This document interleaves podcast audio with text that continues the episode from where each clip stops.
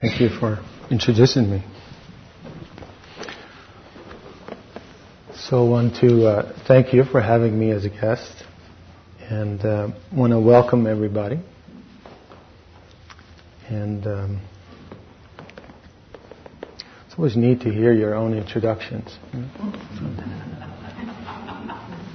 have a nine-year-old. I asked him the other day, I said, I was, we, we sort of have these trick questions we put out to each other sometimes, and I said, uh, so when you get up in the morning, how do you know it's you? and uh, he got that smile, he caught it, and this was one of the trick questions. And he said, I don't, for, for a short moment. That was good. You know, that was like, okay. I said, and then what happens? He said, I, I, I'm not sure. I think, he says, I think it's habit. I said, okay.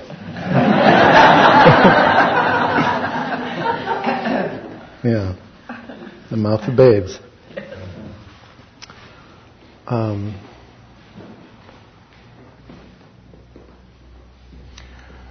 there's something so wonderful about sitting. I just want to speak to it briefly.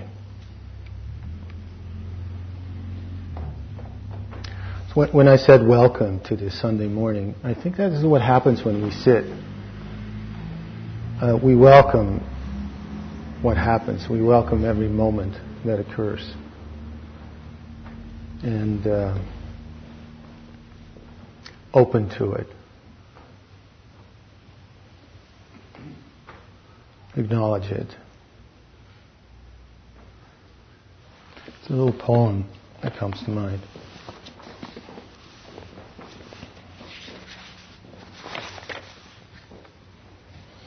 This is by Hafiz. It says, just sit there.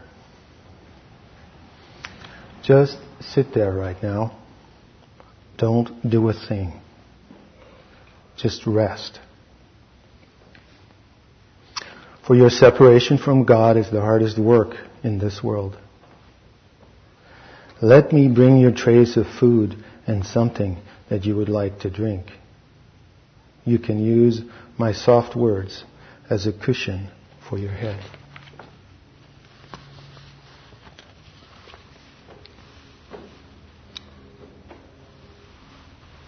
As a way of speaking, I think there's two things possible when we sit. One is we get clear.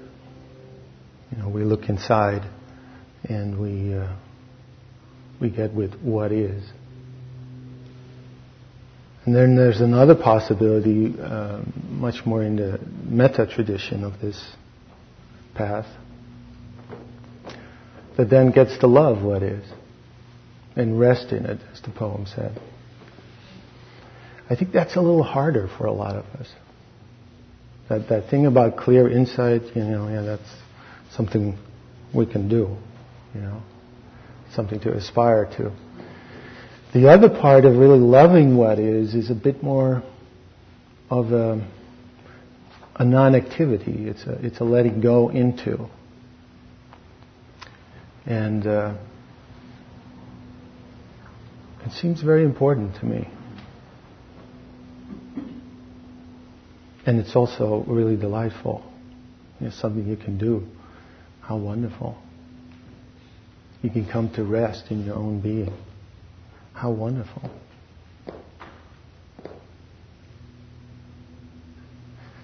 It just may be that coming to rest and trust is connected etymologically. So that there's an experience possible of deep, deep trust on a very elemental level of being. And when I say being, I really talk about being in the body. Um,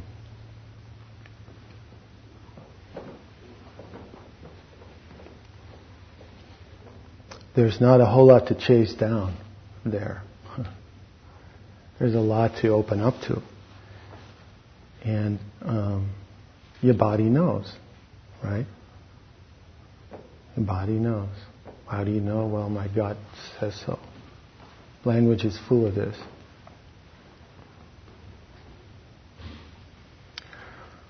So there's an inherent capacity for wisdom in the body. And um, it takes patience. It takes patience a lot. I always thought patience was for boring people. You know, I was too special to be patient or something. I don't know. Um, but as you get older and you're tested a few times, you learn that patience is really a bit more uh, exciting than it looks like. Because it's that ability to really sit in the fire. In the prison, we have a practice we call sitting in the fire, which is taking that seat, understanding that there's two kinds of pain in this world, basically. And the first one is called original pain. And you, if you do it well and you have some help, I think very few of us do this alone, um, you go in, through, and out. And what's left is ashes. Now, it sounds good, but it's something to learn, really. The the other pain, the secondary pain, also called karmic pain, is, or arises rather, out of avoiding feeling the first pain. You know, it's like, also in the prison, we use this way of speaking where you run, you hide, or you face. And so when you begin to face, you begin to sit in the fire. And the sitting in the fire really relates to saying, okay, you know, I'll I'll be here with this, with this feeling. And it might be very uncomfortable, but I'll sit in the middle of it. And and here's again, you know, because it sounds kind of like the warrior thing, right? But it's it's very important also to do this with a spirit of kindness to yourself, where you burn up these layers of fear or these layers of of anger or other strong emotions you may experience. And and you do it with kindness. That for once you're turning to what you think will burn you, what you think you'll die from. Let's let's call it for what it is. But you turn to it instead. I think that was Rumi who said the cure for the pain is in the pain. But it sounds kind of bleak, right? Almost S and M, you know. Like, well, why would you do that? Because things are not what they appear, you know. It was Rilke, the poet, who said, perhaps everything terrifying is at base a helplessness that needs our attention. Perhaps everything terrifying is at base a helplessness that needs our attention.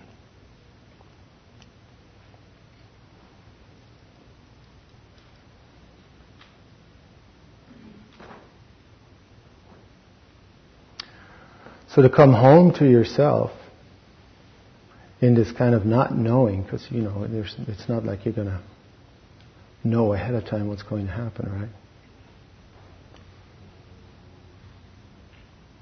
But what's possible is to develop a quality of connection.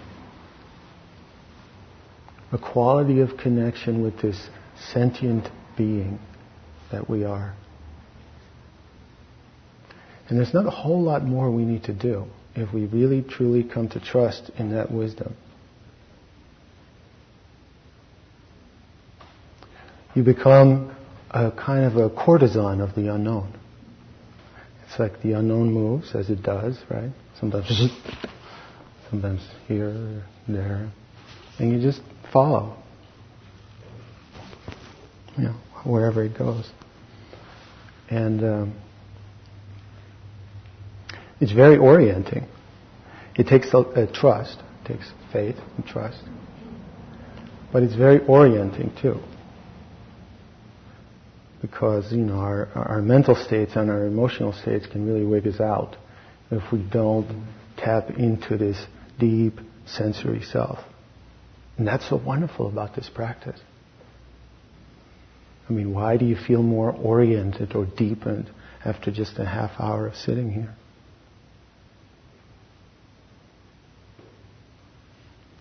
Suzuki Roshi called it uh, expressing your true nature. And there's different ways to do it. This is a very special way.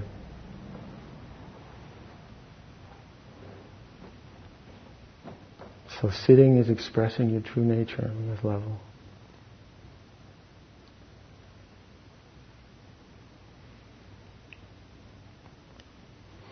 Also, what's possible, if you can do this for yourself, is that um, you quite naturally become interested in how how this sentience expresses itself in others, not, not just in people, mind you, but definitely also in people.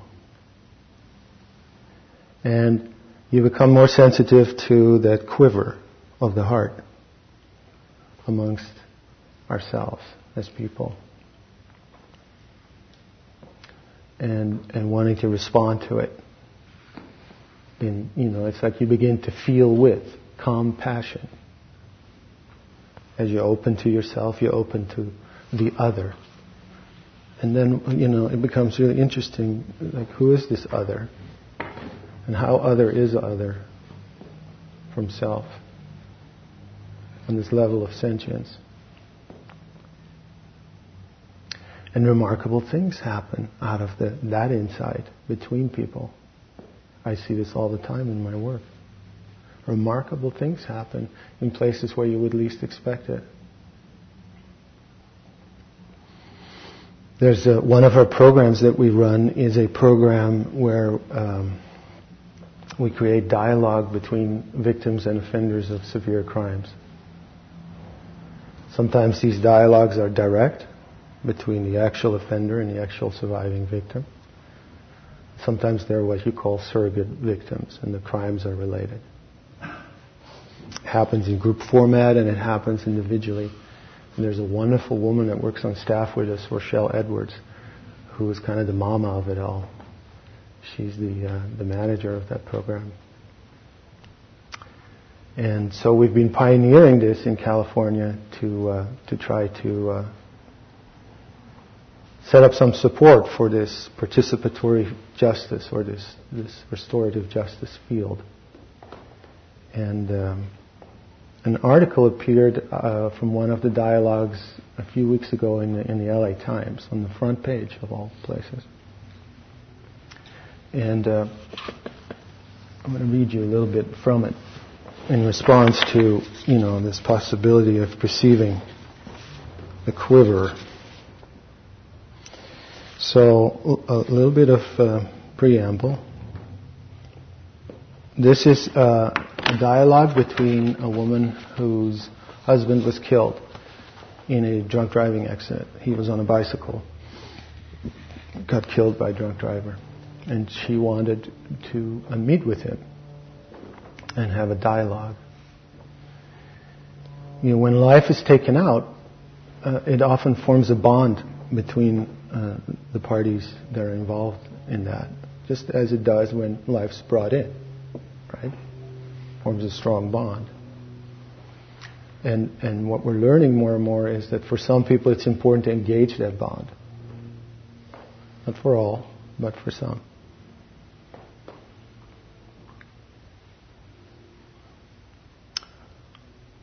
Patty O'Reilly fixes a level gaze on the inmate Albertson and tells him it is her younger daughter who prompted her to come. The child expressed curiosity about the man who killed her father. Thus was born O'Reilly's interest in restorative justice and the healing it might bring. O'Reilly's daughter made two cards for Albertson.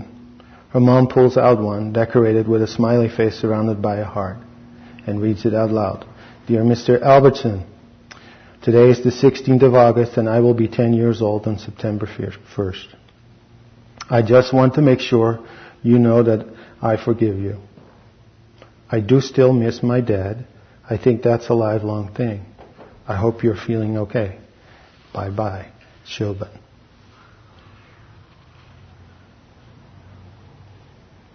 Albertson blows out a heavy sigh. And silence again overtakes the room. Finally, Edward speaks, asking the convict how the card makes him feel. His reply seeps out slowly, barely rising above a whisper. It almost feels fragile, you know. The resiliency of a child is incredible. The willingness to forgive is incredible. O'Reilly nods and then describes for Albertson the chain of events he triggered. She talks of her initial hatred towards him, of her belief early on that he should rot forever behind bars. In a low voice that breaks with sobs but never swells with anger, she describes the reminders that punctuate her days. The special songs on the radio, the sight of a bicyclist on the road, the graduations, first communions, and other occasions now shared by three instead of four. Recalling the day that her husband was killed, she relates in painstaking detail their last exchange of words, the fear that descended when he didn't come home, the horror when the sheriff's deputy arrived at the house, her daughter's expressions as she gave them the news. Albertson sits frozen, his face contorted. Forgive me, he says when O'Reilly finishes, his voice cracking. I know the tragedy I've caused. I, I can see it. I don't know how to fix it. I'm left with no way to fix it. I just have to feel it. O'Reilly keeps her moist eyes trained on his face. Some days, all I can do is feel the pain too. She says, there is no fixing. Sounds like uh, sounds like the practice, doesn't it?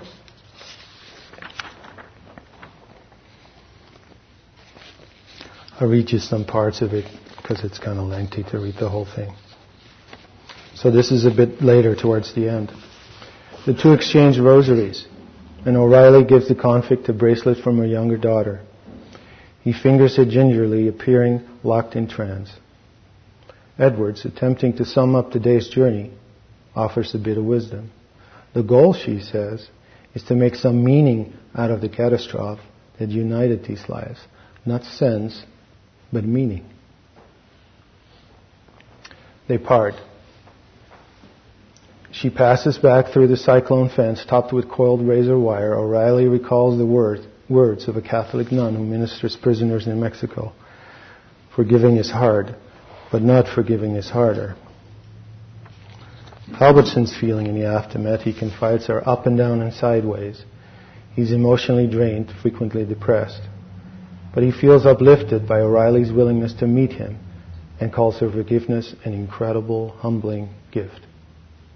The convict is wearing the bracelet made by the little girl in Sonoma. Those cards she sent are on display right beside his bed.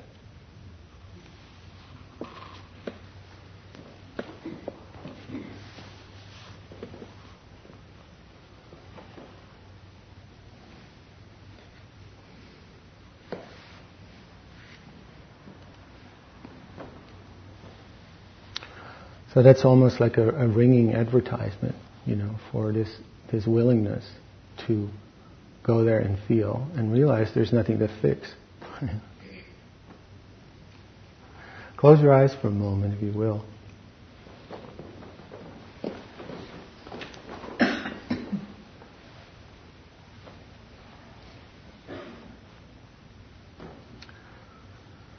And check inside, first thoughts, usually best thoughts. What it is that calls out for forgiveness in yourself.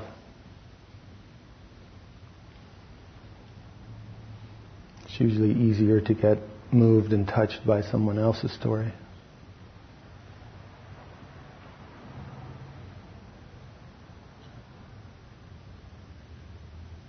It might be the way you drive yourself too hard.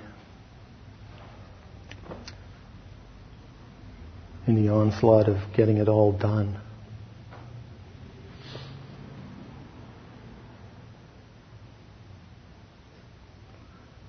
or for the way in your pain you've hurt this or this person.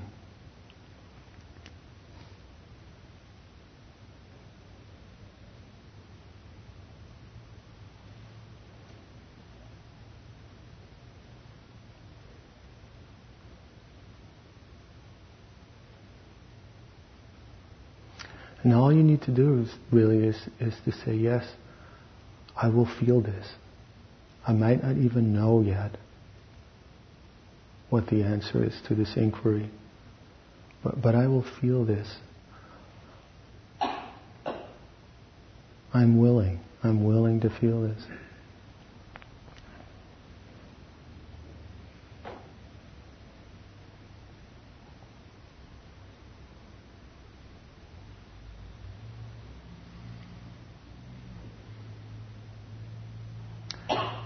And then, if possible, but only only if you're ready, you can express that to yourself. And it might just be a practice at first. I'm forgiving myself. Or I'm willing to learn how to forgive myself for this specific thing.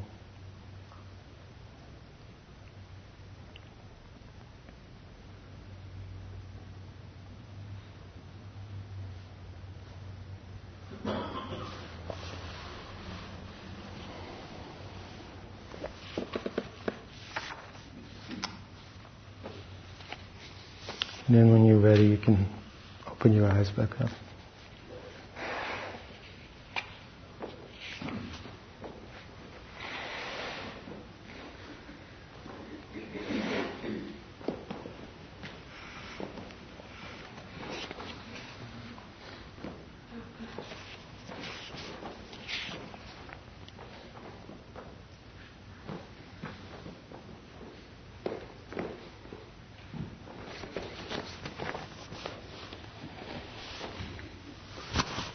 Um, I'm usually not talking for long periods of time, so I'd love to take some questions, if you have some questions.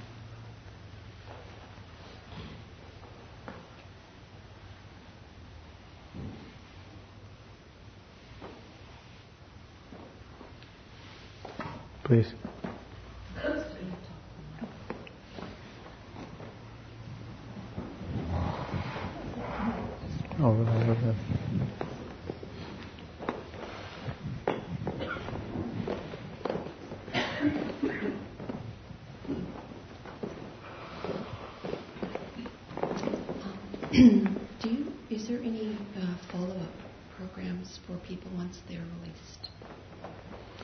Yes, there are. Uh, you know, this whole thing about incarceration is, is quite a big problem that we have. It's, it's sort of the, you know, prisons are sort of the receptacle end of all the breakdown in society. And within that, the part that Inside Prison Project chewed off was to say, let's see if we can bring a, a, a real good process of socialization skills and classes inside the prison, because there wasn't any, or very little. Um, and then with that, we collaborate strongly with post-release organizations. And there's a program now that we've started that's expanding, where we had a dormitory of two hundred men, and the new warden is expanding it to the whole yard, so it'll be a thousand men. And uh, there is going to be a much stronger emphasis on the uh, post-release aspect within that uh, approach. Um, is there is there anything now? I, I'm thinking of one person in particular mm-hmm. who's been in several times. Mm-hmm. Sort of repeat. Right. It's out now. Yeah, there there are def- there are, there are def- definitely a lot of programs, uh, depending on the area, you know, where you come from. Uh, and maybe afterwards I could give you the specifics on some of them. Thank you. Yeah, I'd be happy to.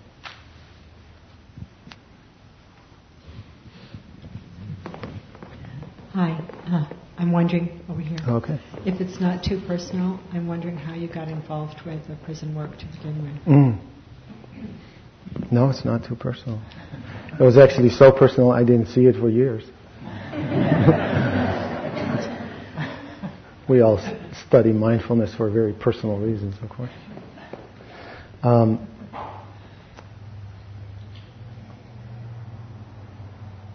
for, for a long time, I, I thought it was just, you know, my gradual awakening by being in the prison to uh, my sense of solidarity that grew out of seeing the injustice and the racism and the, just the dismal aspect of it all. Um, but the truth is, next to that, uh, my father was a prisoner in the Second World War. I, I grew up in Holland. And uh, um, he was doing forced labor for the Germans.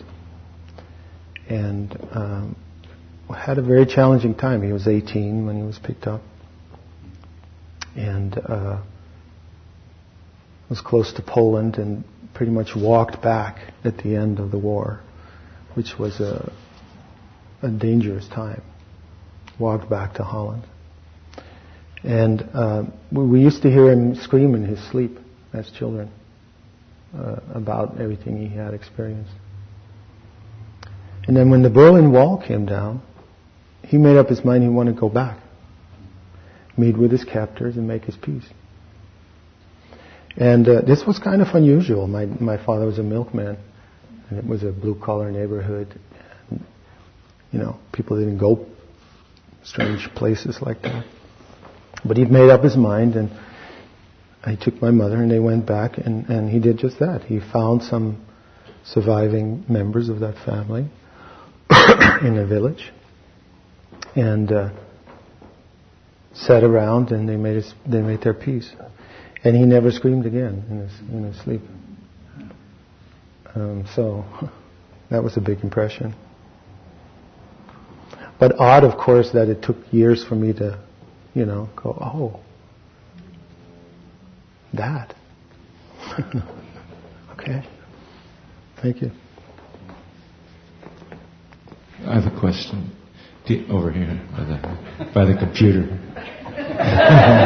This is a really good game you guys have. You have like a couple of microphones going on. uh, just a quick question. Do, do you ever find yourself, um, I mean, you must have to deal with it, overwhelmed by the amount of suffering, the intensity of suffering, or maybe the, you know, hardened, angry, uh, uh, negative attitudes that you might encounter in some people. I mean, does that become tough for you? Do you have to incorporate mm. that in your mm. practice somewhat? No, that, that doesn't really. Uh, the challenge is way more in the office and the paperwork. And I mean, those of you involved with nonprofits are laughing the loudest right now. Um, You know, of course, our programs are voluntary, so we get people that, in some sense, are more ready than others to uh, face their demons. But sometimes people come too, and, and they just come because they'd like the certificate. It looks good in their files. Um, and we're shameless. We take them anyway. Because quite often what happens after a while is... is uh, they get genuinely interested because it's contagious. You know, there's a lot of wonderful things like, uh, and there's a lot of initiative that they get to have themselves. Like there's one group called the, uh, Brothers Keepers, which emerged out of the suicide of a life sentenced man. That was a big surprise to the community, and a lot of despondency and despair came out of that. And so we, we gathered and, and finally thought about, well, what can we do? And so then we resolved to get a training in crisis intervention and suicide prevention. So this group of men now has sort of become the canaries in the coal mine. You know, there's a lot of mental patients in the prison system. I believe twenty-six thousand, I believe. And so these men are now trained to spot, you know, when somebody is becoming uh, um, starting to move in towards some kind of mental crisis and intervene. And so uh, that's exciting, you know. And then they just graduated last Monday. They're also the first group now to be uh, rape trauma crisis counselors. So there's a lot of innovative things that are, are happening. And, you know, it, it, it's not necessarily, you know, when we started, we thought, well, this would be really good for practice, you know, yoga, meditation. These guys have time. So this makes like a good idea. And it really was somewhat naive, you know. And, and quite quickly we learned we probably serve better by leaving our idealism at home and just look what's what's needed here, what's, you know, what's helpful. Like there was no violence prevention program. You have, you know, five and a half thousand people in prison, you have no violence prevention program. So that seemed important.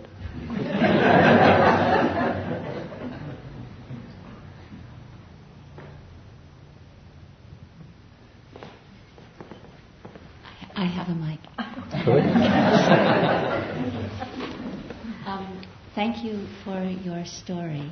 Mm-hmm. Uh, it, it was very moving. Mm-hmm. I wanted to know if you might share another story um, where there is healing in the absence of an apology or mm-hmm. in the absence of forgiveness. Yeah. Yeah. Good question. Forgiveness isn't something you can uh, jumpstart, right? Like grace, it comes unbidden.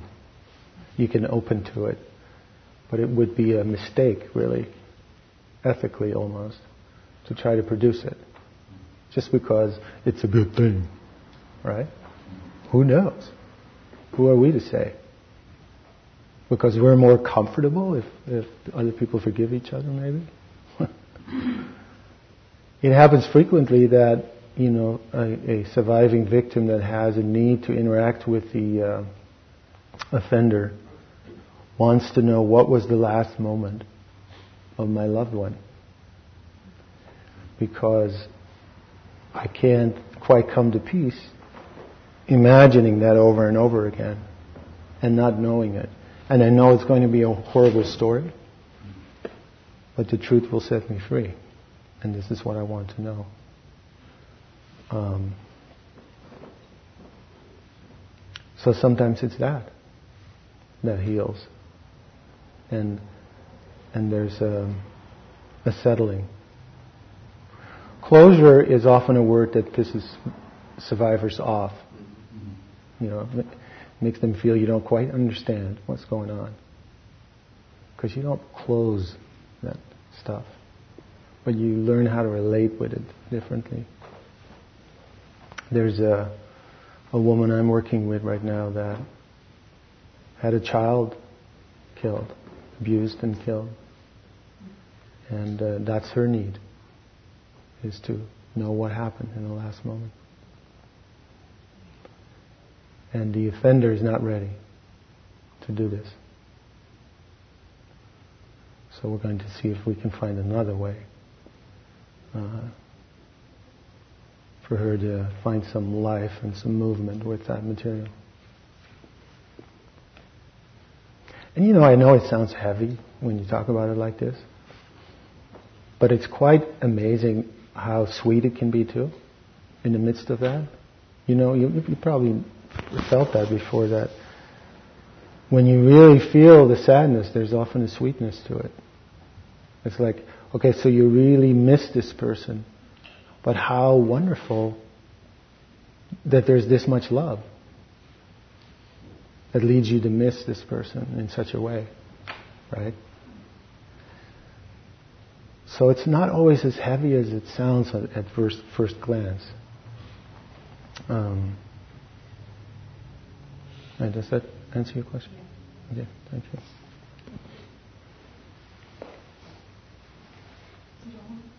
It's on. I have a question about the um, article in the paper. Yeah.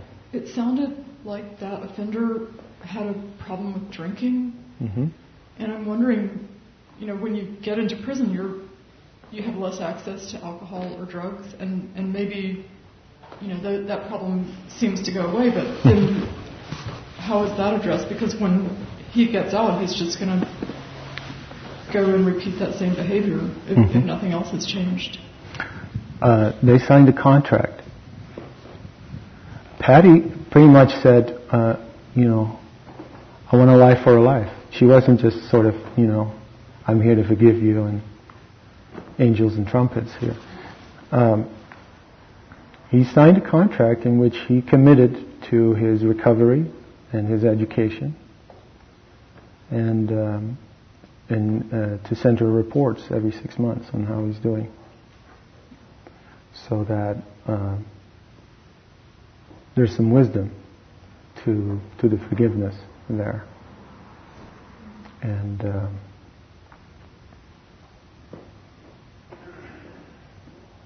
he's he's very motivated out of this. He's very motivated. Excuse me. Uh, what is the racial composition, generally speaking? In the prison? Um, I would say there's about uh, over a third of uh, African American, about a good twenty percent of uh, Latinos. And I'm talking just in San Quentin, okay? Uh, another twenty-five percent of Caucasians, and then the rest, others, and Native Americans. And um, I don't know how to ask this question. Is it because of their childhood lack of opportunity of their parents to live so-called middle-class life? I don't know how to ask this question. Mm-hmm. That they become disenchanted. Why such a large racial mix-up compared to other institutions we have in the culture? That's you what you're asking. I mean, I speak very with a lot of naivety.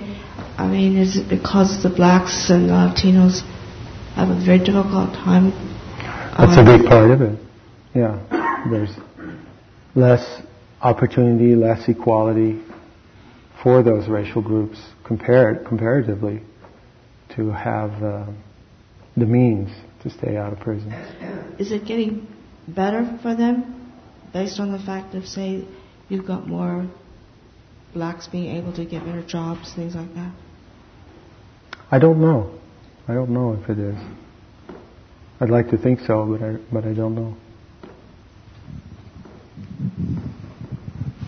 Has your work had any influence on the uh, staff in the prisons? I don't need a microphone. Your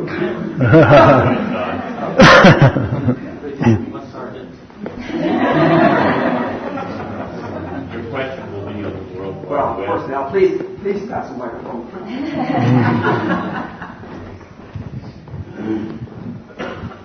My question is, what impact your work may have had to the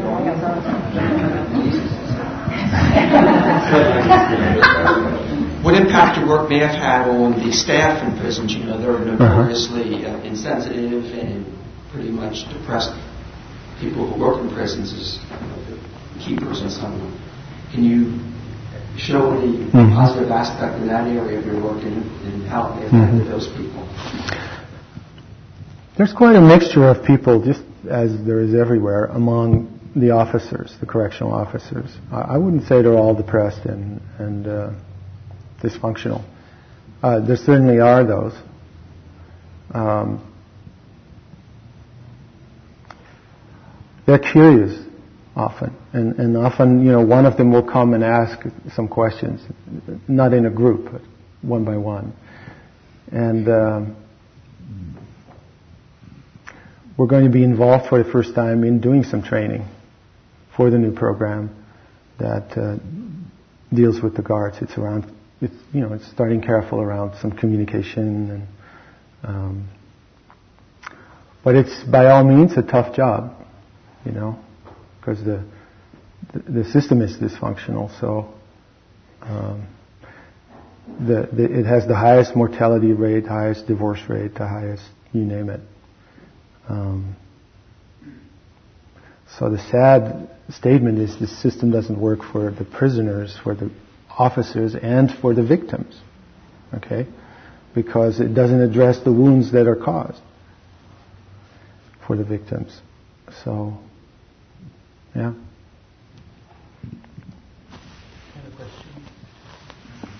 Last question. Mm-hmm. Um, I spoke to uh, a gentleman recently who'd been in prison for three or four years, and one of the things that he mentioned was that the, the whole system works, how do you put it, works against us getting out and doing mm-hmm. well. And um, I thought, well, maybe he's a little bit paranoid or something, mm-hmm. you know. And, and uh, subsequently, I spoke to a um, a gentleman who's done volunteer work at uh, one of the local prisons for fifteen or twenty years, and he essentially echoed the same thing, talking about legislation, talking about uh, the uh, the union that that the uh, guards and and authorities are, are covered under, and several other factors I don't remember, but it, it really did sound like rather a hopeless um, circumstance, and that there isn't a whole lot of, of effort to To, to do much about it or to rehab people mm-hmm. sort of along the lines of what, what you were saying earlier and the question that Don asked. Mm-hmm. Yeah, uh, uh, politically speaking, it's uh, you know it's, it's also called the prison industrial complex. It's you know suffering as a commodity on some level. Um, so there's a lot of uh, undoing to be done on that. Uh, simultaneously, you know, the other side that we, we deal with is this kind of level on which you can say, you know, we're all doing time, you know, where freedom is a state of mind, not just a geographic given. And we have this uh, part of our stationery says, you know, leaving prison before you get out. And so the programs really... Uh, go to that uh, mind state, and particularly with the life sentence pres- prisoners. You know, when I sit with a group that has served over four centuries, uh, between the eighteen of them, and uh, we've been sitting for six years, and uh, there's so much freedom in that room. I can't tell you. We actually tried to uh, put some words to it once. You know, it's like, what are the criteria? And I'll, I'll finish with that. What are the criteria for having left prison before you went out? And they came up with, uh, th- well, we all together came up with the three characteristics. And one was to say, well, that this moment is perfect. This moment right here is perfect. You don't have to like it. You don't have to agree with it. But it's all there is, and there's a perfection in it if you have the courage to meet it like that. It's not circumstance, it's my stance. The second is to say, every person, every situation is my teacher. So there's this opening to learning away from judging. You know, as in measuring, well, this this meets up like this and this thing. You know. So you move from the courtroom to the classroom with that one. And then the last one is to say thank you. But not at the end because you got something that you liked and now you're really grateful. But up front. So that everything that's given can turn into a gift. Because you bless it that way. Because you've decided to be grateful up front. And um, those are some pretty remarkable guys, I can tell you. And it's a neat, you know, I kind of like it. There's these three things, and it's kind of a neat way of, of looking at your life and practicing and saying, wow, what would happen? How would I do my time? You know, if, if I played with this, right? Because it is, it is, um, you know, the the more you go on, then there's these rug-pulling experiences, right? I mean, your health or somebody else's health or a divorce or and and more and more you learn, like, wow, you know, it's it's not circumstance that holds the day here. It's it's my stance. It's my willingness to meet it and open to what there is to be felt as a result. And uh, and so there's a lot of uh, grace alongside, right alongside the injustice. And there's a lot of grace. And so uh, I'd like to end with that. Thank you.